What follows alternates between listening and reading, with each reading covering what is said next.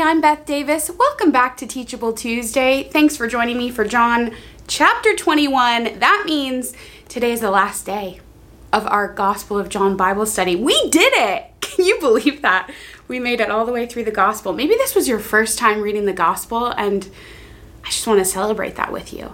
You read the story of Jesus, and seeds were planted that God himself will bring to fruition. Friends, let's pray and let's read. We'll hear the voice of the Lord through this gospel today. That's what we're all about on Teachable Tuesday, discovering God's heart and applying his word to our lives. In the name of the Father, and of the Son, and of the Holy Spirit, amen. Come, Holy Spirit. We want to be changed by your word, Lord. John 21. After these things, Jesus showed himself again to the disciples by the Sea of Tiberias, and he showed himself in this way. Gathered there together were Simon Peter, Thomas, called the twin, Nathaniel of Cana in Galilee, the sons of Zebedee, and two of his other disciples. Simon Peter said to them, "I am going fishing." They said to him, "We will go with you." They went out and got into the boat. But that night, they caught nothing. Just after daybreak, Jesus stood on the beach, but the disciples did not know that it was Jesus. Jesus said to them, "Children, you have no fish, have you?" They answered him, "No." He said to them, "Cast the net on the right side of the boat, and you will find some." So they cast it. And now they were not able to haul it in because there were so many fish. That disciple whom Jesus loved said to Peter, "It is the Lord." When Simon Peter heard that it was the Lord, he put on some clothes, for he was naked, and jumped into the lake.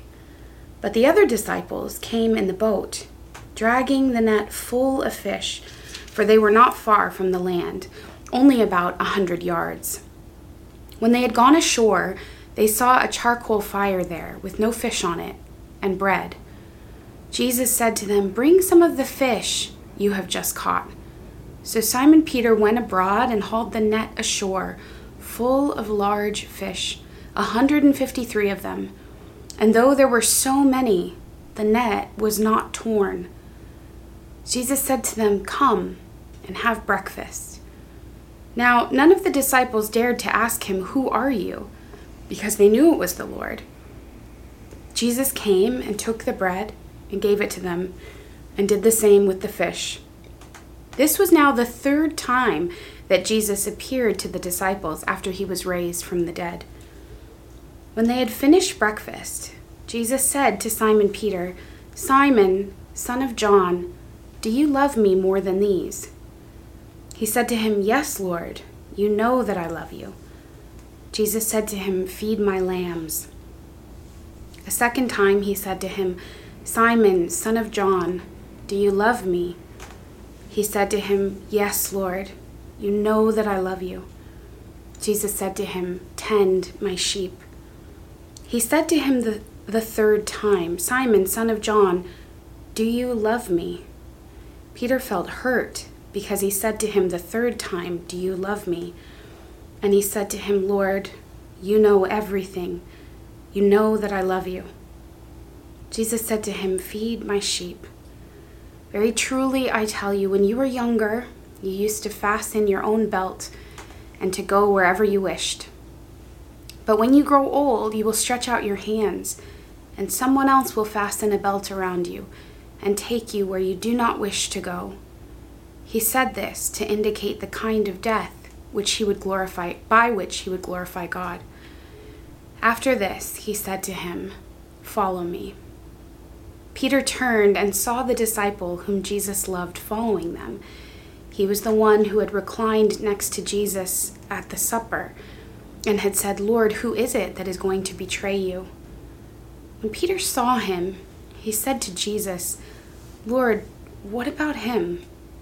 Jesus said to him, "If it is my will that he remain until I come, what is that to you? Follow me." So the rumor spread in the community that this disciple would not die. Yet Jesus did not say to him that he would not die, but, "If it is my will that he remain until I come, what is that to you?" This is the disciple who is testifying to these things and has written them. And we know that his testimony is true. But there are also many other things that Jesus did. If every one of them were written down, I suppose that the world itself could not contain the books that would be written. Amen. In the name of the Father, and of the Son, and of the Holy Spirit. Amen. What a great story, right? The greatest story ever told. I want to talk for a moment about another story. Perhaps you've read it, seen the movies, but I recently read the book, The Hobbit by Tolkien. And I want to make a confession here. I love The Lord of the Rings. I've always loved the movies. I hadn't read the books, but I love the movies. I have like a yearly, biannually actually, probably fest where I watch all of the movies. I love them so much. And this summer I decided to pick up The Hobbit. It felt like the Lord actually suggested it. What a joy. And I read this book and fell even more in love with the book, with the characters, with this whole world that Tolkien had created. And so, naturally, when I finished The Hobbit, I went back and I watched The Lord of the Rings. I'm in like a zone, you know what I mean? And as I started watching these movies, I realized things that I had never seen before. Just the other night, I saw at one point this Fellowship of the Ring camped out and cooking around a fire, and in the background you see these stone trolls that are frozen in time. I'd never seen that before, but I recognized that from The Hobbit. I put it together. There were characters that were mentioned and battles that were talked about that I suddenly now had a context for. I couldn't fully appreciate Lord of the Rings because I didn't know the beginning of the story. I didn't have the whole story. And I wonder if there's something in that for all of us, that when it comes to our relationship with the Lord, our walk with Jesus, with faith, right? Some of us become frustrated because we're only seeing in part. We only have some of the pieces. Maybe it's a dream, right, that you've been disappointed in. Or perhaps you look back on a wound that you've suffered and wonder, what was that about, right? You just can't make sense of it. Or maybe there's a call on your life and yet every door seems to close. You haven't found the right job or the right connections. You're wondering if that's just you or was that really the Lord? We can become frustrated. We can become frustrated that we don't have the whole story. But friend, we will never understand the whole story, our whole story, apart from the gospel. And what is the gospel? It's the life, the death, the saving death and resurrection of Jesus Christ. We will never understand our own story. The gospel is our context for our life. You can only truly understand your own life through the lens of the gospel, through the lens of the life, the death, and the resurrection of Jesus. And because the full story is not only the life and the death and the resurrection of Jesus, if you haven't seen the resurrection in your life, you don't have the whole story. If you haven't seen redemption and restoration, you don't have the full story, because your story is the story of Jesus, and Jesus is living his story through you. In John 21, today, in many ways, we're coming to the end of the story, or what feels like the end of the story. It's the end of the book, right? And yet I want to zoom in on my takeaway this week, John 21, verse 9. When they had gone ashore, they saw a charcoal fire there with fish on it and bread. You might be thinking, that's a funny verse, right? To be sticking out to you, but I want to remind you, I want to give you context here for John 21, verse 9. Just a few chapters ago, you may remember that Jesus was in the courtyard of the high priest, that he didn't go in while Jesus was under trial, right? He stood around this charcoal fire with strangers, worrying and wondering what was happening to Jesus inside, and he was accused of being a follower of Jesus. 3 times St. Peter denied knowing Jesus around a charcoal fire. And so here, at the end of the story, the fulfillment of the story, the redemption of the story, Jesus meets Peter around a charcoal fire again. And 3 times he gives him the opportunity. 3 times he gives him the second chance to affirm his love and his commitment to Jesus. He washes over the pain of that memory of the betrayal at a charcoal fire. That's the kindness of Jesus. So kind, in fact, that he would even want to redeem and restore Peter's senses. That when he saw a charcoal fire, when he smelled a charcoal fire, that anything associated with that betrayal would be washed over by his love and mercy. With his own words, he redeems. He gives him an opportunity again to say that he loves him, to say that he will follow him. That's the kindness of Jesus, who brings all things to fulfillment, who resurrects everything, redeems and restores all things. And so today, in light of this chapter, chapter 21, which is full of the fulfillment, the resurrection, the redemption, the restoration, I want to invite you to come and to sit around a charcoal fire with Jesus. In your imagination, to sit before him.